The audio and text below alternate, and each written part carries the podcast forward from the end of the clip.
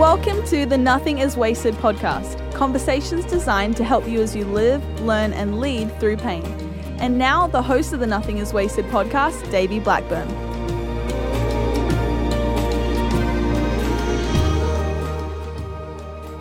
Hello, welcome to the Nothing is Wasted podcast. I'm Davey, your host, and joining me, are co host, Aubrey. Hi, Davey. Aubrey, we're continuing our conversation about race and diversity and reconciliation. I love it. I know we have done several of these conversations. And again, just to reiterate, we are making an intentional effort to, as the conversation seems to be kind of decrescendoing or not have as much intensity as it, what it has, we want to make sure this conversation continues. Right. And that we're talking about this. So we've been releasing a different conversation once a month. If, if you want to go back and listen to some of those, we had Sheila Wise Rowe on the podcast, episode 128. So good. And then we also filmed a conversation between me and Lamoris Crawford and released that as a bonus episode Yeah. on our podcast. And this week, Aubrey, you took the reins I did. and interviewed Ashlee Eiland. I interviewed Ashlee Eiland, my first. I mean, you were my first interview, Davey, That's but true. but she was really my first like inaugural Yes. interview Yes. because you know you're already sort of part of everything. Absolutely. Well, and I, Not I'll- that you're not important, but you know, no, but that's the thing. This is why this was so, I think, monumental for us. Is Yeah. we, we took, we just took a shift at incorporating uh, one of the things that we've always wanted. Christy and I said we want to make sure that this is not just like the Blackburn show. that we Mm, so have so, many other voices, and so that's why we have people share their stories on this podcast. But now we've taken another step to say, hey. There are other people that are also helping to bring content to you. yes, And nothing is wasted is much bigger, much broader than just about us. And so for me, this was special. I mean, it might not Oh, be I'm as so special for everybody else or for you or whatever, but for me, it was like, yes. And I actually got to sit and listen to the entire interview live while you're doing it. It was so fun. So fun. It was so fun to get to do, so fun to get to do it with Ashlee because Ashlee and I know, know each other, one, but Yep. also she is just, I mean, she is like dripping with wisdom. so the whole time that I was Uh. talking with her, I just, you know, was like writing things down and Yeah. wanting to soak up every word. So well, what's so I'm funny, s- our our producer, she makes comments sometimes about when I get on an interview with with a with a guy, with a, a male usually, we my voice changes and maybe if you've listened to it, I start okay, so I kind of go a little bit more bro is what she says. Uh-huh. She's like, I have heard you go This bro, is like your bro time. You're like broing it out with some, and I'm like, okay. Well, then we got to witness you and Ashlee. And I don't know what the female equivalent of that is, but it was definitely the female equivalent of broing out. yeah, I went. I went cheerleader. Like I'll just own that. Like at the It beginning so of the great. episode, I was like, ah, ah!" you know, and then we mellowed down. So, listener, just to let you know, we Oh. do mellow down as she talks about some really incredible experiences in her life. But I loved it. I'm so gl- Oh, grateful man. that nothing is wasted. Is is starting to have other voices. It's amazing. That's right. It was awesome. Absolutely amazing. One of the things you mentioned in this is this idea, and I thought it struck me, and I really would love for you to expound on it because you don't get an opportunity to in the conversation. Is the idea Right. of, and you, this is the term you use, collective imago Dei. Hmm. Yeah, I. You know, it's it's interesting. My my brain and heart right now are really in uh, what the Imago Dei is because my next book that I'm writing right now is about the image of God, and I, I think one of the things that Ashlee and I talk about is that we tend to in the west assume that when you know god says in genesis 1 26 27 let us create humankind in our image we we've done um I don't want to say disservice to in the West, but we've certainly taken one approach, which is you as an individual Yeah. are created in the image of God. Right, right. Now that's true, right? true. David says, "I am fearfully and wonderfully made." So that is true. But what we have forgotten, and uh, and I think where this is where maybe the disservice comes in, is we've forgotten that what Scripture is actually saying that God made all of humanity Yeah. with its beautiful diversity Yep. as the imago. Yeah. So therefore, we reflect God more fully, more accurately when we are unified as God's people. That is so good. And I I think how that plays out practically, especially right now when there is so much divisive stuff going on in our world. Yeah. So many divisive conversations happening on social media amongst Christians.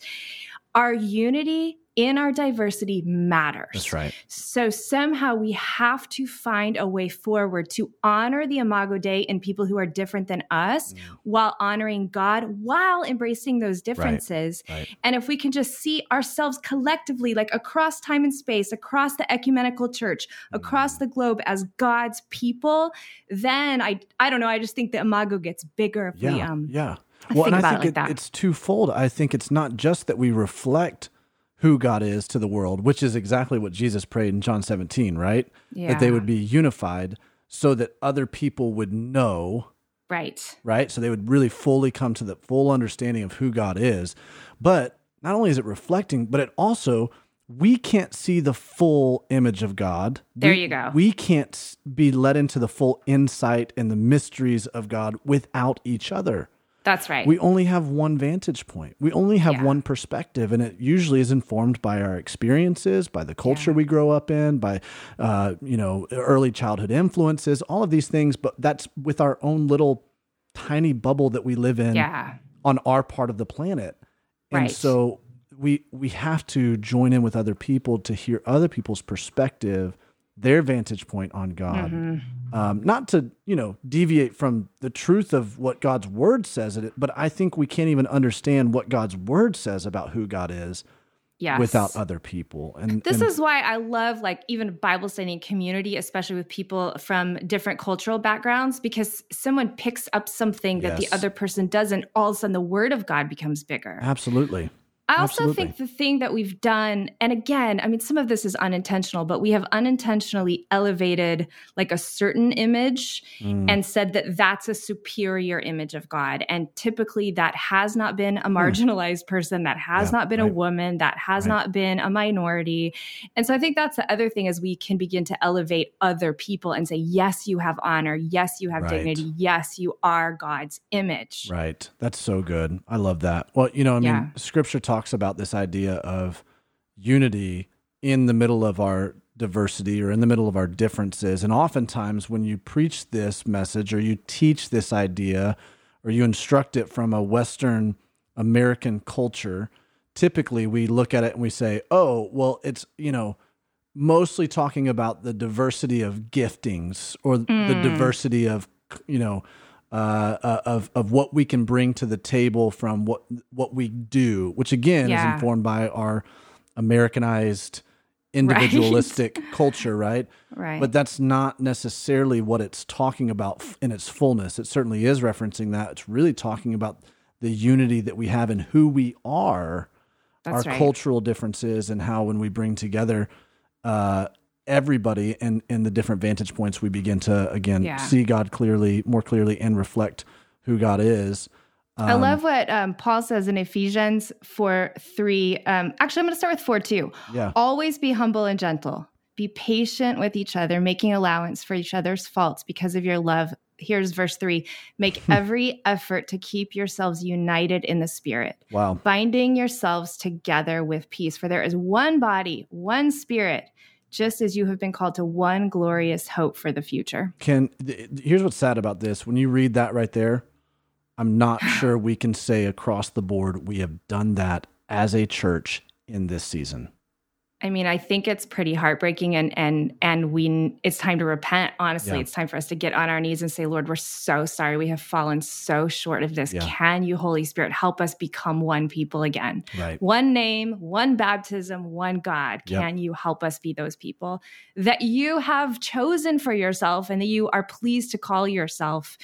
Please to call for yourself. Can right. you help us live like that? Right. Yeah. And i think what's so important to note about unity is that unity does not necessarily mean you agree on everything. Right. I think that's what people were waiting for. They're like well until you kind of come onto my side and agree with mm. you know my mm. stance on the issues we can't have unity. And it's like no no no no. That's not what unity is. Anybody yeah. from an organizational standpoint knows that. You yeah. make decisions at a table. Not everybody has to agree on those decisions or the you know, kind of what informs those decisions, but you all come to a place of unity and you go, okay, what's the best thing for us as a whole collectively? Again, that flies yeah. in the face of American and individualism. Right. It absolutely does. Mm. Um, Ashlee talks about some of these themes. She explores some other themes of unity as she calls really the church, I think, to do what you're saying, Davey. She she kind of toes that line really well of of how do we say things that are hard and disagree, but also keep the name of Jesus yeah. and the unity of the body first. Yeah. So let's listen to my conversation with Ashlee Eiland.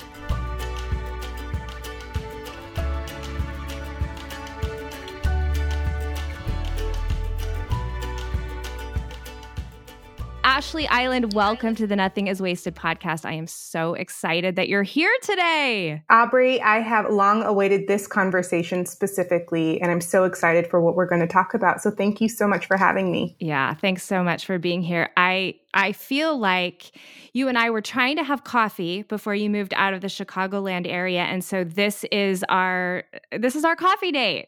And I'm yes, excited. This is that, our like, virtual. This is our virtual coffee date. Yes, Absolutely. I don't yeah. have a mug, but if you would picture one, I am I, sipping coffee, just waiting to yes. have a conversation with you. This is it. Yes. I, I don't wait. have a mug either. We probably should have thought through that, but we'll both pretend and listeners yeah. can use their imagination. It's good. It's That's awesome. right. Um, so Ashlee, you are an author, you are a preacher, you're a pastor, you're a speaker, you're a mama, you're a wife, you're all of these incredible things. And your book, Humankind, came out in the middle of a pandemic. It did. Which, yes, it did, girl. Um, it did, and it is a beautiful book. It, I, oh, thank I, you. I said this before we started, but I feel like it was positioned for such a time as this. Um, a book about empathy and kindness. But tell me about launching this book in a pandemic. What in the world? Well, let me tell you, I 10 out of 10 do not recommend uh, launching something creative that you've been working on for two plus years oh, in the oh, middle yeah. of a pandemic. But in all seriousness, I can tell you what, when you write a book, as you know, mm-hmm. you are writing words for the projected future. You're right. writing them in the present, but you have no idea the moment in which they will intersect right. our current moment that we're living in right now. And so I really, the prayer that I had prayed in writing Humankind was God, use this for whatever you want to use it for. Mm. If it's just for one person, then yeah. fine. Like that's that's why I'm writing this book. Yeah. And so it was a whirlwind of needing to stay engaged on social media and online in a season where I was wanting to actually step away from those things and those platforms. Right, right. Like be present in your moment, right? And you yes. can't be. Mm. Yes, I was. I was two seconds away from going on a hiatus off of social media, and then wow. this pandemic hits, and I'm like, well, I guess I'm going to have to do everything Ashlee. online. Yeah. But in a really cool way, let me tell you, the anticipated tension that I was thinking I was going to step into, yeah. I didn't realize that a lot of people were actually looking for fodder and nourishment in the mm. way of other mm. people's words mm. to meet us in the crazy. Yeah, like, isn't that amazing? The Lord did that. The and Lord look at what that. God did. Yeah. That's right. Girl, I had some someone I tweeted something and the likes of I think it was Khloe Kardashian reposted Stop. it or something Stop. crazy. Yeah, and I'm like this wouldn't have happened. Like everyone is is waiting in their own sense of shifting. Right. Whether it's a job loss or the kids are home or yeah. they're terrified of this virus, whatever it was, we were all starving for mm. for hope. That's right. We, we were, were, starving for other people's encouragement and life. Yeah. And so I didn't anticipate humankind being released in a pandemic. And yet I've seen fruit sprout from this timing that I would never have been able to anticipate. And I'm giving God all the glory for that. That's right. Yeah, that's right. It is seriously so beautifully positioned. And the themes that you talk about, I do want to dive into some of those themes. But before we do, Will you um, give the listeners just a little context? Like, where are you now? You left Chicago. Tell me what's going on with you and your family, and uh, tell me about the Eilands. Yes, I would love to. We are currently in Grand Rapids, Michigan. And so that's just a little bit of a drive around the lake, if you will. The lake, from right from Chicago. So we're not far. But let me tell you, Grand Rapids is different because it's smaller. Really? Yeah, a 20 minute drive to anywhere is long. It's a long drive. Really? Yes. Yeah. Girl, yes. So five to ten minutes is more typical. And so okay. and now I'm I'm I've been really spoiled because it only takes really that much time to get to anywhere. Um, That's amazing. But Grand Rapids is a, it's a hub for culture, and it's this really cool intersection of history and uh, mm-hmm. vibrant uh, culture and community.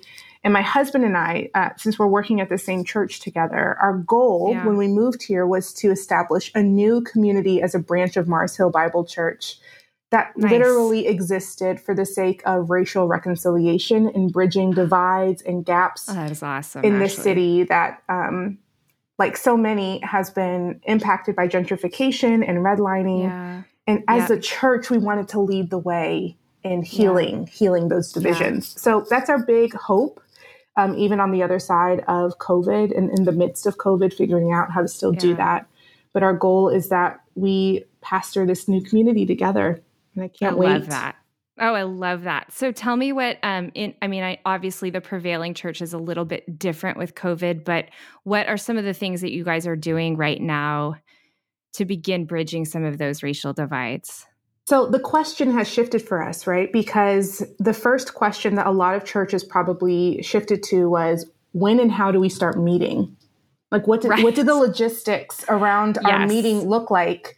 and how do we kind of serve everyone this this wide spectrum of people in the community some of whom who are comfortable some of whom aren't comfortable meet how do we yeah. how do we really serve our community in that reality yeah but the question changed for me aubrey because it wasn't necessarily about when and how do we start meeting it's now who are we becoming Mm, and how beautiful. can we how can we really structure our community opportunities and events and invitations around our formation as the body of that. Christ? I love that. And so in the midst of COVID and over the past few months, we've been doing things like starting prayer walks where we are mm. going to a different area of the city each week and inviting our community to stay safe in doing so, but to be outside yeah. and to, as Joshua 1 says, to be strong and courageous in taking the land with our feet and our prayers and our petitions to God. Amen. And that is forming us in a new way. That right. is deepening us. So it's not right. necessarily about where, it's about who we're becoming. Mm. Um, we're, we're really leaning into the needs of our city. So uh, yeah. uh, leaning into experts around Grand Rapids and the area. Our community mobilization pastor, Christine, has done an amazing job of saying, how can we partner and not yeah. use this season to reinvent the wheel. Yes. Because I, I think if I'm not paying attention, my instinct is to reinvent something new mm. when God has already been at work. He's already right. doing his reconciliation, his redemption in and through other leaders and nonprofits. Yeah. And so yeah. it's how can we become students of what he's mm. already doing and be led in this season? Um, and so, so, we're good. partnering with a lot of organ- organizations around the community to just join them in their work and to, to help meet their needs. Um, so good. So we're trying to we're trying to pay attention um, in a very practical way. Um, not many people know that Breonna Taylor uh, is actually from Grand mm. Rapids. And so it was. I important. didn't know that Ashlee. Yeah. She's from Grand Rapids. She yeah. was from Grand Rapids. She wasn't living oh, here Ashlee. at the time um, that she was murdered, but she's she's from Grand Rapids, so her family is here. Mm. And if you know the Black community in Grand Rapids, it's very tight knit. Um, yeah. It's really close. You can almost tell exactly the part of the city that you're in based on just one or two or three dividing lines that serve as streets in our city. Wow. Wow. Um, and so we said, how do we show up without knowing mm-hmm. her family personally? Right. And and so we did. We marched with our Good community early on, um, and we we said, how can we uh, kind of bear witness and yeah, be signposts right. in this? Yeah, that's yep. right. And and keep um, using our platforms to point people to what it looks like to claim biblical mm. justice for her and her family. Good um, for you. So those are just a few things that we're doing, but obviously yeah. trying to pay attention to what's going on locally as well. Um, thinking about Breonna Taylor's death, and I was just even thinking about, you know, the violence against Jacob Blake and against, I mean, this year with George Floyd and with Ahmaud Arbery, and mm-hmm. even, I mean, even just some of the the losses in the Black community that were more iconic, like uh, yes. uh, John Lewis or like Chadwick Boseman. I know, um, I know, that know, one's still fresh. It, it's it's been clearly a devastating year And I was just thinking about, especially the themes of your book with empathy and kindness. What um, can you kind of just unpack the need for empathy and kindness, especially related to racial trauma in 2020? Yeah, I can. I know that's a big question, but so with any kind of trauma, and I'm not, you know, I'm not a, an expert in the field right. of trauma or psychology, but yeah. from a spiritual stand, standpoint, what I what I know to be true is that there is space in our walk with Jesus for both deep, deep lament and grief mm-hmm. and acknowledging pain, not skating around it, but going deep yeah. into it and then realizing that that's not the end of the story. Mm. And so for me, if if I'm at my best, I am both emotionally and spiritually and physically processing the trauma, not just of the past five months and six months, right? In the way of the right. headlines that you've listed right. off. I mean, I mean, I guess the biggest one started with Ahmaud Arbery and yeah. the Run for Maud or Run with Maud, and, and then into um, the the last few months. But really, for me, as a Black woman in America who mm. has a foundation of faith um, yeah. that has existed way before me, I yeah. am carrying and bearing witness to the trauma that my ancestors right. really lived out, um, right. um, starting with the transatlantic slave trade. Yeah, that's in my blood. Yes, and so it is not foreign to me to carry and live through trauma. Mm. It's in your body. It's in my body. I carry yeah, it. Yeah. And I will have to yeah. teach my kids how to carry it. Yeah. And you know what? I don't think there will ever be a day, Aubrey, that I don't grieve that. Mm, Ashlee. Because it's not fair, right? It's not It's not right. It's not no. it's not fair in the way that we want to to make life about fairness and comfort. Yeah. Right. But this is the part of the the story that I hope outlives the hashtags and the posts and the memes, um, where a lot of people are waking up to racial tension and racial trauma yeah. right yeah. now in America. Uh, some people for the very first time. Mm-hmm. The part of the story that I want to it's not the story this the part of the journey with jesus that i hope people eventually enter into is the one where we wear this for the long run, where this becomes yeah. a part of the fabric of our lives, not just a moment in history. Right. But that we also just as loudly and as um, expectantly proclaim the hope found in Jesus, because that's also a part of my heritage. Amen. Yeah. That the trauma is a part of it, but so yep. is the deep faith. The yep. faith that didn't have a church building but had a cotton field. That's right. The faith that, that didn't have organized groups or, or small groups or, or house group communities, but had singing and worship out mm. in the open mm. field. Yeah. Like, so all of this history and all of my, my legacy informs trauma for me because it invites me not just to, to name it, but to go yeah. deep with it. Yeah. And then to allow Jesus to lift me out of it in the hope of his resurrection. So Amen. it's both. Yeah. Um, so I, you know, when I wrote this book about human kindness and empathy, um, it's really Paul's words to the church at Ephesus that have formed me in this season since the book's release. Um, when he says to the church at Ephesus, do not become calloused in heart. Right. Um, because it's a calloused heart that can that can really lead to a lot of the ignorance we're seeing and people not stepping into the fullness of life in Christ. Yeah. But then if you go a little bit deeper into that narrative in verse 32, he then charges the church to be kind to one another, tender-hearted. So there's yeah. something about the porousness and the state of our hearts that's important. yes. And then he goes on to say, forgiving one another as God in Christ forgave you. Mm. So kindness isn't just about niceties yeah. and on the outside being tolerant of one another with our right. kind acts and deeds and holding right. the door, letting someone in traffic. Like that's not biblical kindness. I mean, it mm. might be included within it, but sure. The basis of it for us as believers originates with God's loving kindness toward us. That's right. And that was while we were yet sinners, while our sin was traumatizing to the heart of God. Mm. Christ came down and extended himself in loving kindness for us. Yeah. I'm like, that's it. That's if we don't understand the kindness that we've been on the receiving end of, we will never right. be able to extend it to the world around us. Right, right. That's exactly right. So, and the value, I think, of that both things are so true like what yes. you're saying ashlee that you can't you can't get to the kindness and the loving kindness and the forgiveness and the empathy without acknowledging that the real depth and the real trauma and the real suffering. And so i just think you model that beautifully and um, express that so beautifully. I feel like i, I want to go to your church and sit under your teaching. Oh sister likewise. Yeah. i mean listen to read you talk about lament in your own journey aubrey.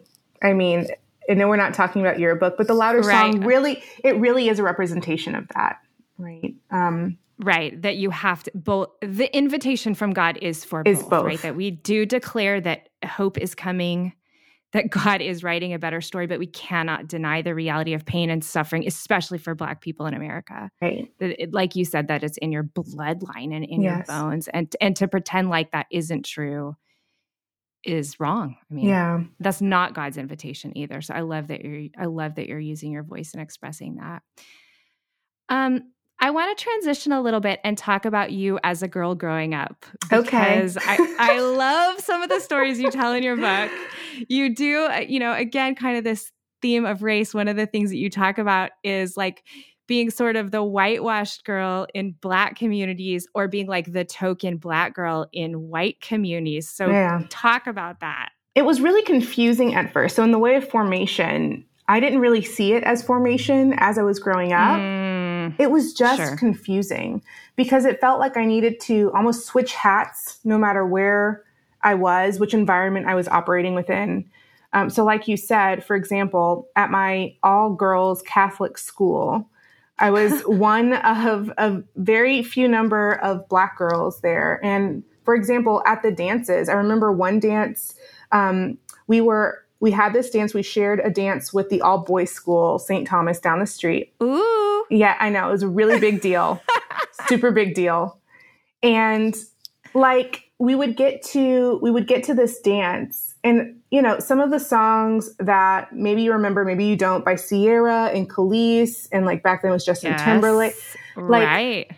like they would come on and then all eyes would be on the black girls right or like on like teach us how to do this teach us how to do this line dance teach us the how to do right the cha-cha moves. slide yeah. yeah and so I felt this immense amount of pressure because mm. I'm like hmm. oh the assumption is that because I'm black in these predominantly white spaces, that I know all the black things. wow, right. That right. I know all the lyrics to the rap songs, that I right. know that I just know all the black that I know all the black actors and athletes. You're like the authority on all things black I, culture. I was the authority on wow, black culture, Ashlee. which as we know now, there's a danger in the single mm. story but I was seeing mm. it played out all around me, and I was all of my, like uh, all of a sudden I was the subject matter expert on blackness for most people. Unbelievable. And so, but then you turn that around, and being um, the whitewashed black girl in predominantly mm. black spaces, I remember I was a part of a, an AAU or Amateur Athletic Union track club, which meant yeah. I just ran a lot almost year round. Um, and really loved the sport, got really, really deeply involved. But a majority of my teammates were from a completely different side of town. I went to completely different schools, lived a different financial reality from me. And yeah. so I remember one time uh, we were waiting to run the four by 400 meter relay sitting under this tent. It's hot, it's sticky. I mean, you can imagine the spandex is just sticking to my thighs, girl. I just really wasn't having not a it. good moment, right? Yes, and this race is this race is at the end of the day. I'm tired. Look, and so I'm sitting there, and one of my teammates looks to me, and I can't remember what we were talking about, but I distinctly remember her saying and asking, "Ashlee, why do you talk so white?" Oh, yes, and you know I'm, wow, I'm what nine Ashlee. or ten years old, and so I don't yeah. have I don't have any clapbacks for her. I'm not wanting to respond no. in a way that's that's um, mean or contentious. I mean, sure. she's my teammate, and and we've had awesome memories on the track together. Yeah. But then that made me super self conscious. Self conscious. That's what I was just thinking. Yeah. So then you're so aware of everything you're saying and yes. the way you're talking and oh. Yes. And mm. and in some ways, and this is almost um, this was maybe a secret that I carried around with me. I didn't want to talk the way I talked because mm. I knew it made me mm. different from the the folks and the people that I was growing up with that lived a different um, experience for me that I almost wished I'd shared. And wow. so I, it was really hard growing up, um, not really understanding my place mm-hmm. in my mm-hmm. blackness and feeling mm like there were these invisible boxes on either side of a line, and I had mm to fit in both, um, wow. but without the tools or without the resources to do either of them very well. Um, so it was very conflicting until probably I got to college and um, then I had the experience moving on the West Coast to experience people who were Black like me, but who lived this vast variety of experiences as being Black in America. Wow. Um, and that opened up something for me. And that's really where I saw my confidence in who I was and my identity really start to take off and blossom and be healed in a lot of ways. I was about to ask you that. Did that feel like a healing journey that the Lord kind of led you through? Yeah. Yeah, it definitely was looking back because like I said, living so my freshman year, I lived on a culturally black floor at USC. Okay. okay. And at first, I was like, "Is this is this okay? Like, is it okay to say that I want to live on the all black floor as a freshman? Like, is this like, are we being exclusive here? Right, like, what's right, the point? Right. Like, but is this like allowed to do? Yeah, yeah. is this allowed? Um, and we weren't the only cultural floor at USC, so I think that okay. made it better that there were other themed floors, as they called them. Okay. Um, but really, living on this floor called Somerville, it was 32 girls and eight guys um, who I'm still really great friends with, some of them to this day. And they were from the East Coast, the West Coast. Mm. They were mm. Jamaican. They were Haitian. Yeah. They were yeah. biracial. They were millionaires and they were there on scholarship. And wow. it was this really amazing tapestry of blackness before me. Um, mm. Some sometimes we did share the same interests in music, but sometimes we didn't. Yeah. Sometimes we loved the same chicken and waffles from Roscoe's, and sometimes we didn't. We yeah. Um, some of us were architects, others of us were artists and creatives, and we just found a coexistence. Not necessarily that we shared the same hues of skin, mm. but that we all understood without having to explain it the experience of being Black in America. Wow. Like wow. there was a knowing. You didn't have to tell someone about the microaggression in calculus yeah. from your professor because they'd experienced it yesterday, right? Yeah, yeah. Um, and so that's where the healing began of like, no, you can own your unique expression of who you are, Ashlee, as mm-hmm. being made in the image and likeness of God. You don't mm-hmm. have to mm-hmm. try and fit someone else's mold because that's mm-hmm. not the mm-hmm. mold I gave you. Mm-hmm. But there is some comfort and some healing in the fact that you can exhale and you don't have to explain all of the pain oh, and the trauma. Right, right. That some of that is just like subtextually understood yes, and you don't have to understood. keep revisiting it or try to be like, oh, let me explain this one thing to you, why it hurt me. Yes. It's just known. It's yeah. just known. Uh, and so that was a huge gift my freshman year. And mm. living with some of those people into the subsequent years really made my understanding and appreciation for the richness of Black culture and the Black experience expansive. So that was really the beginning of a, a, cool healing journey for me. You know what I love about that too is when you do think about the image of God and um, it, the Imago Dei, especially in the States, we tend to go, you individually are the image of God. You, as an individual, are the Imago Dei. And that is a true statement. But I, I think the, the greater picture or the biblical picture is that the humanity, diverse humanity, is the Imago Dei, like collectively. And so there you are on this floor with like a collective representation of God's image, still within Black America and Black culture, but that everyone's so diverse and that together, collectively, you fully display God. I just think that's awesome. Yeah. I love that. I love that God gave you that gift as a freshman. Yeah. And that you still have this relationships today. That's cool. Yeah, I love that, Aubrey. And what I wish is that it didn't have to take a college dormitory. Right. For us to experience that collective image, that yeah. we could find and create spaces like that with others around us in our adulthood too. Yeah. Yeah, I wish I I think all all of us sort of long for that like those college days when you lived with people and got to know them and yeah, I, I agree with you about that.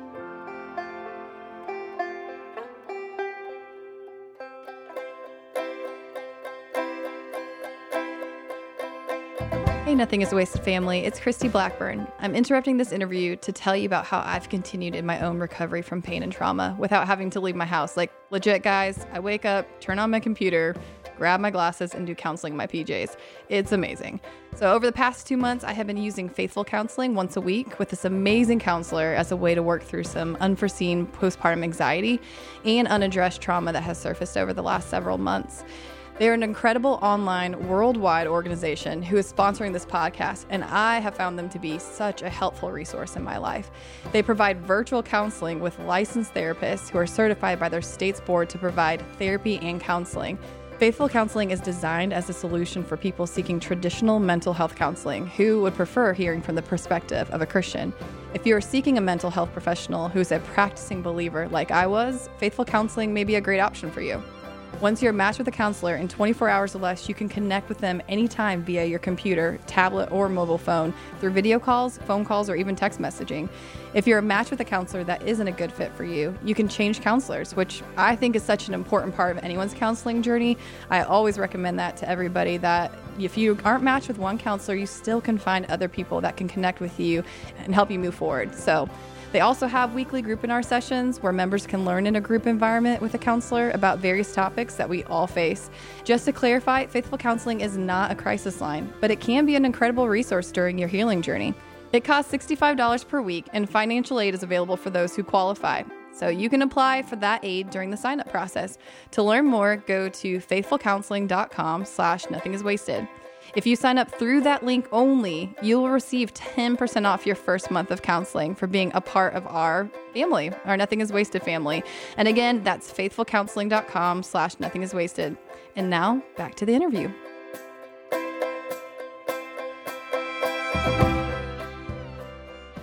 Hey, so I don't know this about Ashlee about you, Ashlee. How did you end up transitioning into ministry? Because were you going, you weren't an undergrad at USC, I'm assuming, for like Bible theology. No, I was not. I mean, so here's a fun fact. I went and got my degree in international relations and thought I was going to. Yes, girl. And thought I was going to work for the CIA. That was Stop it. that was the original plan. Like yeah. alias. You yes. should st- are you secretly working for the CIA? I am not that I know of. ah, okay. Okay. not that I know of.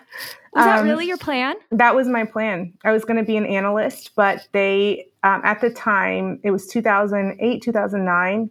I took the wrong, wrong foreign language. They wanted Farsi because that was that was a, a highly desired language for okay. um, intelligence agencies, and so um, I just I said no, I'm not going back to learn Farsi. Um, yeah, and I also it's not was, worth it anymore. No, not worth it, and also I'm way too relational to keep your secrets. So let's. you can't trust me. you let me just tell you right now, this is not going to work out. um, but so wow. instead, I went with my minor and I got a job in human resources with Nestle okay. USA. Okay. And so I started off in the headquarters in Glendale, and it was so fun. I loved my job. I loved my coworkers. I loved everything about working at Nestle.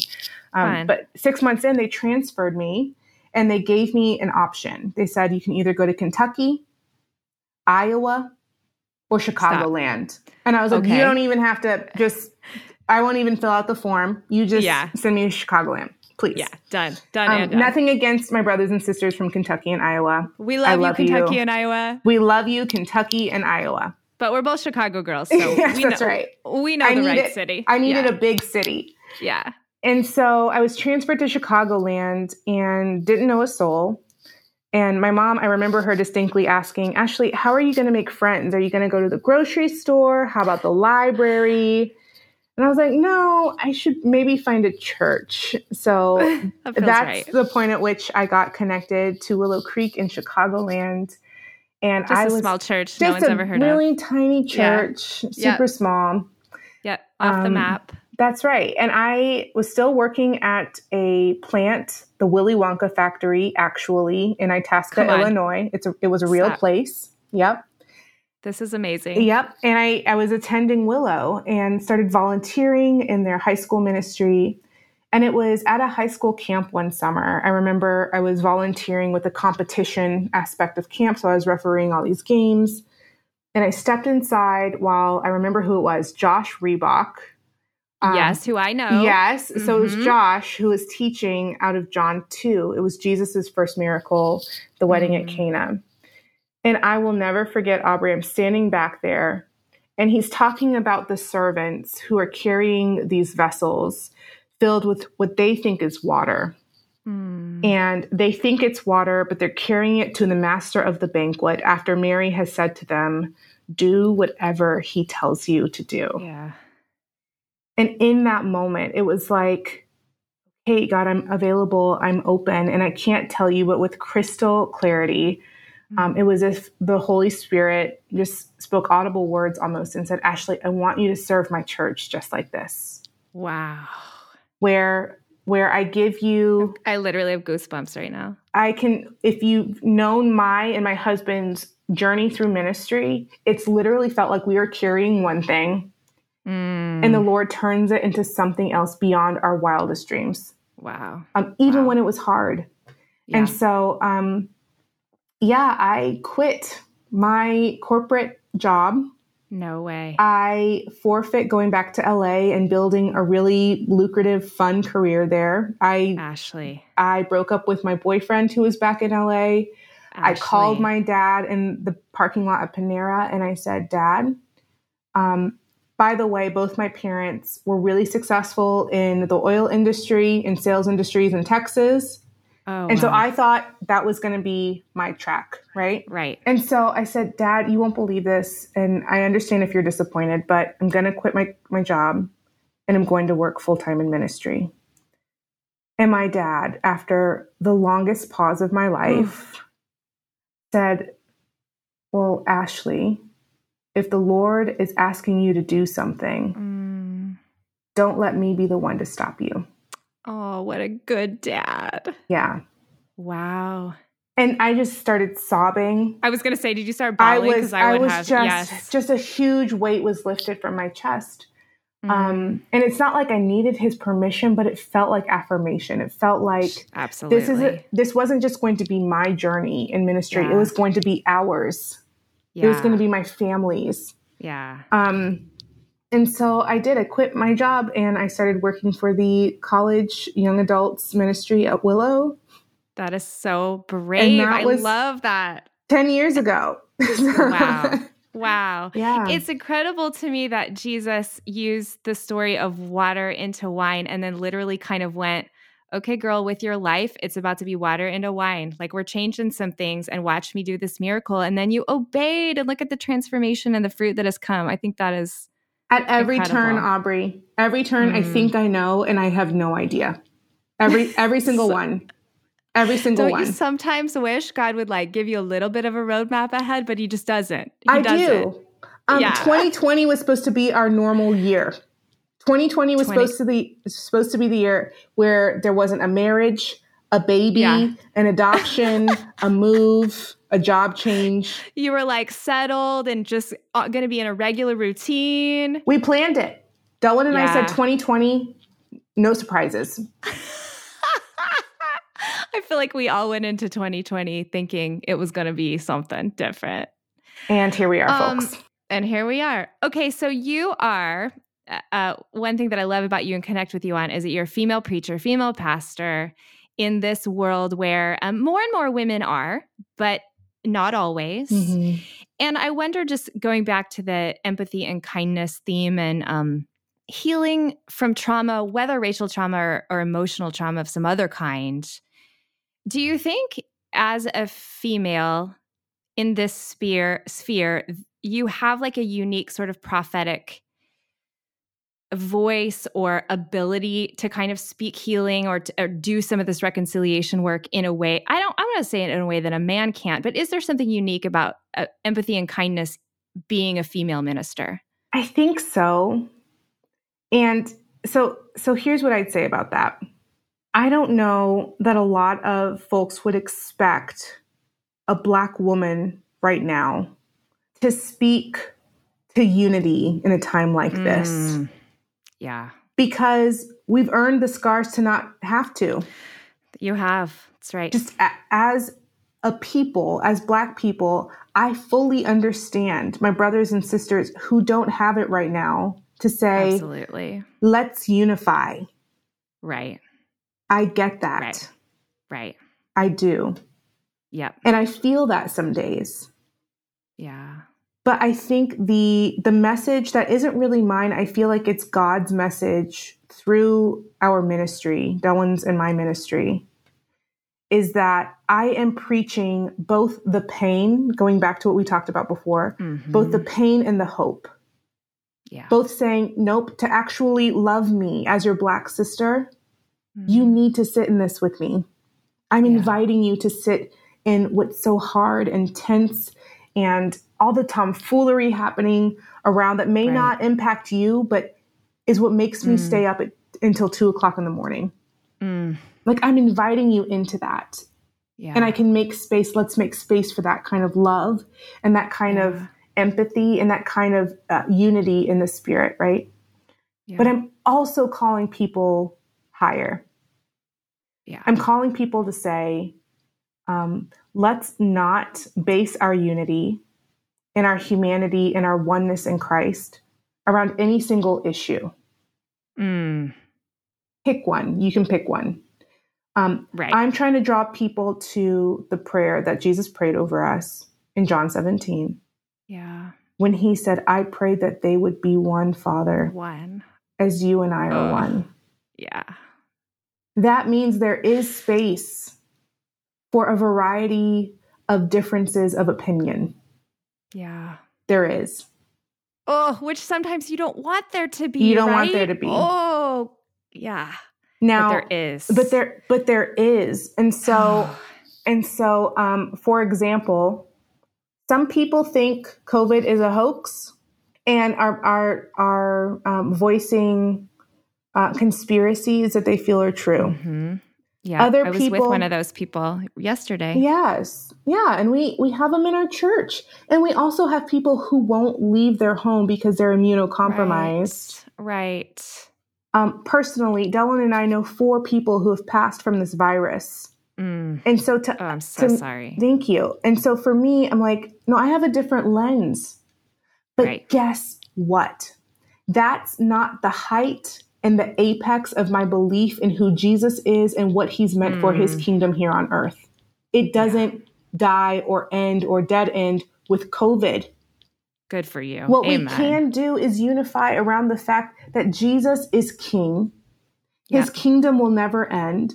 And if there right. are core tenets about what we believe about his power, his spirit, his ability to supernaturally equip us with the the fruit of the spirit, including kindness, Yes.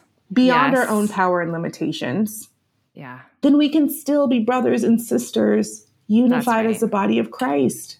Yeah. And so I feel like my voice in this in this moment, Aubrey, is to call people not to a navel gazing, Mm. really focused energy around even around even matters of justice. Because Yeah. justice, God's justice is a perfect justice. Yeah. And it brings me much comfort to understand that at the end of the day, every knee shall bow. Right? right. That's right. Every knee shall bow, every tongue confess that he is Lord, and he will right all the things that are so, so wrong. He will. Yeah. Yep. And so, um, what I'm more interested in is at the end of the day, when there are all these beautiful hues and faces and representations of different nations and countries and languages, and and that for the rest of forever we are going to be worshiping one God. Yes. Yes. Did we do the hard work of unity? Mm. And that's the prophetic voice, and that's the prophetic message I feel like I've been led into proclaiming. And Yeah. even though it seems like a very kumbaya type message, a lot of people don't like it because They don't like it. no, Right. It, they don't like it because it's either not edgy enough, Yeah. it's not holding people's um, actions accountable enough, Right. and it's too soft, right. or it's too much. It's too much grace. Mm. It's it's too much of of whatever they feel um, is letting people off the hook, and so mm. it's not an easy message right now as a woman in the church. And as a black woman, and as a black woman in the church, yeah. to try to unify yeah. and proclaim healing for all the things. It's not an easy message, and I, I I just want to affirm you to keep going, Ashlee, because mm. we need to hear it. Mm. I mean, mm-hmm. as just as a church leader myself, I just feel like the church is disunified. Maybe not in a new way, but in a way that certainly this year is bringing things up. Yeah. And so the the message um, for real gospel unity. That actually isn't easy. That actually is like hard, no. spirit filled work has to be fueled by the Holy Spirit, has to be fueled by humility, yes. has to be fueled by a vision that's greater than the one we can see right now. Um, it matters. And I'm just grateful that you're using your voice to speak those things prophetically. I think you're really anointed for it. And I'm I'm grateful that you're here today, kind of sharing these things with our listeners too. So thanks so much, Ashlee. Thanks for being here. Thanks for your time. Thank you so much, Aubrey. Bless you Thank and your you. ministry and all your Thank listeners. You. I, we're gonna we're gonna be excited to share this episode, and and I'm excited to keep following you and all that you're doing. God is doing through you. Can you um before we go, can you tell me how our listeners can find you and follow you and see all the amazing things that you and your hubby are doing? Absolutely. So I am most active on Instagram at Ashlee underscore Eiland, a little less active on Twitter at the same handle. Um, and then most of my podcasts or articles can be found at ashleeeiland.com. And again, the name of Ashlee's book is Humankind. I have it right here. I have been devouring this book, underlining everything, Ashlee. Humankind How Reclaiming Human Worth and Embracing Radical Kindness Will Bring Us Back Together. It is so beautifully written. Um, and again, positioned really well for such a time as this. So thanks again, Ashlee. Thanks for being here. We're going to go for our real coffee soon. One day. Yes. Yeah. One day. I can't wait. I can see it. I believe it too. It's in our future.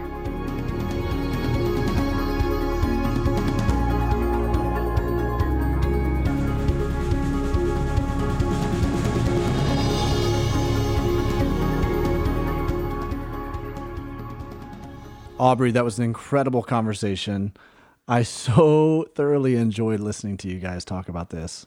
Wasn't it great? I enjoyed talking with her so much. I feel like you, you I mean, I know, I don't even feel like, I know you guys could sit and talk about this as well as many other topics for hours I mean, we texted for a long time after that. no, it's so good. And I just think, you know, back to our conversation that we had right before the interview, I just, I just wonder what it would look like if the church in this season would step up and lead the way and say, you know mm. what, we're going to be unified and we're going yeah. to we're going to take care of each other and how that would demonstrate to the world what it right. looks like to truly have empathy with each other to love each other to yeah. to prop each other up and humbly i think that that would be what second corinthians talks about with us being agents of reconciliation Mm, that would accomplish yeah. it.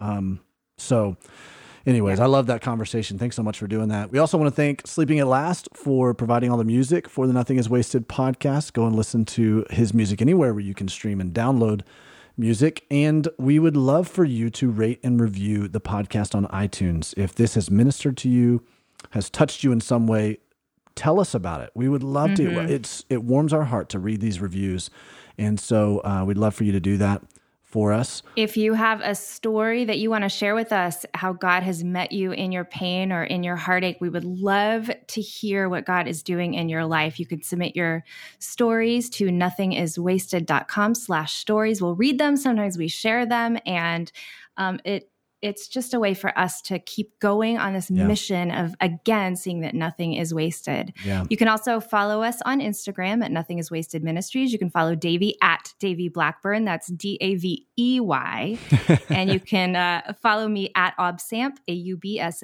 A M P. Uh, thank you for putting that E in there because we went to a marriage seminar last weekend. Christy and I did, and they gave me a name tag, and it was D A V Y. Oh, come like, on. Come on. That's so guys. sad. Who spells Davy without an E, right? Uh, Aubrey, next week we have a conversation with Joel Manby. Mm, and mm, that's a good one. It's a fantastic one. I read a book by Joel Manby uh, a while ago. I mean, before Nothing is Wasted ever existed. Before, I mean, as I was just kind of stepping into pastoral ministry, it's really a leadership book, and it's called Love Works.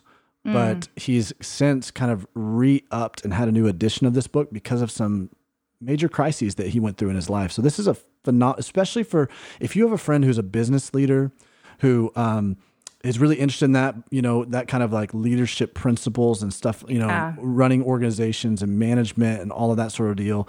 But have also, you know, is, is interested in learning about how to manage through crisis. I mean, this is such an appropriate conversation for them. So make sure you refer this over to them. And we'll sign off this week by listening to a little clip from that interview with Joel Manby.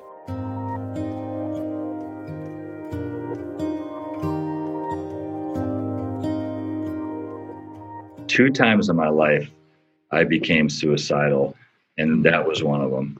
And it was definitely situational. I mean, it's not something I struggle with at any other periods of my life, but it was very specific and it was very detailed in my mind over and over again. Just the pain was so great.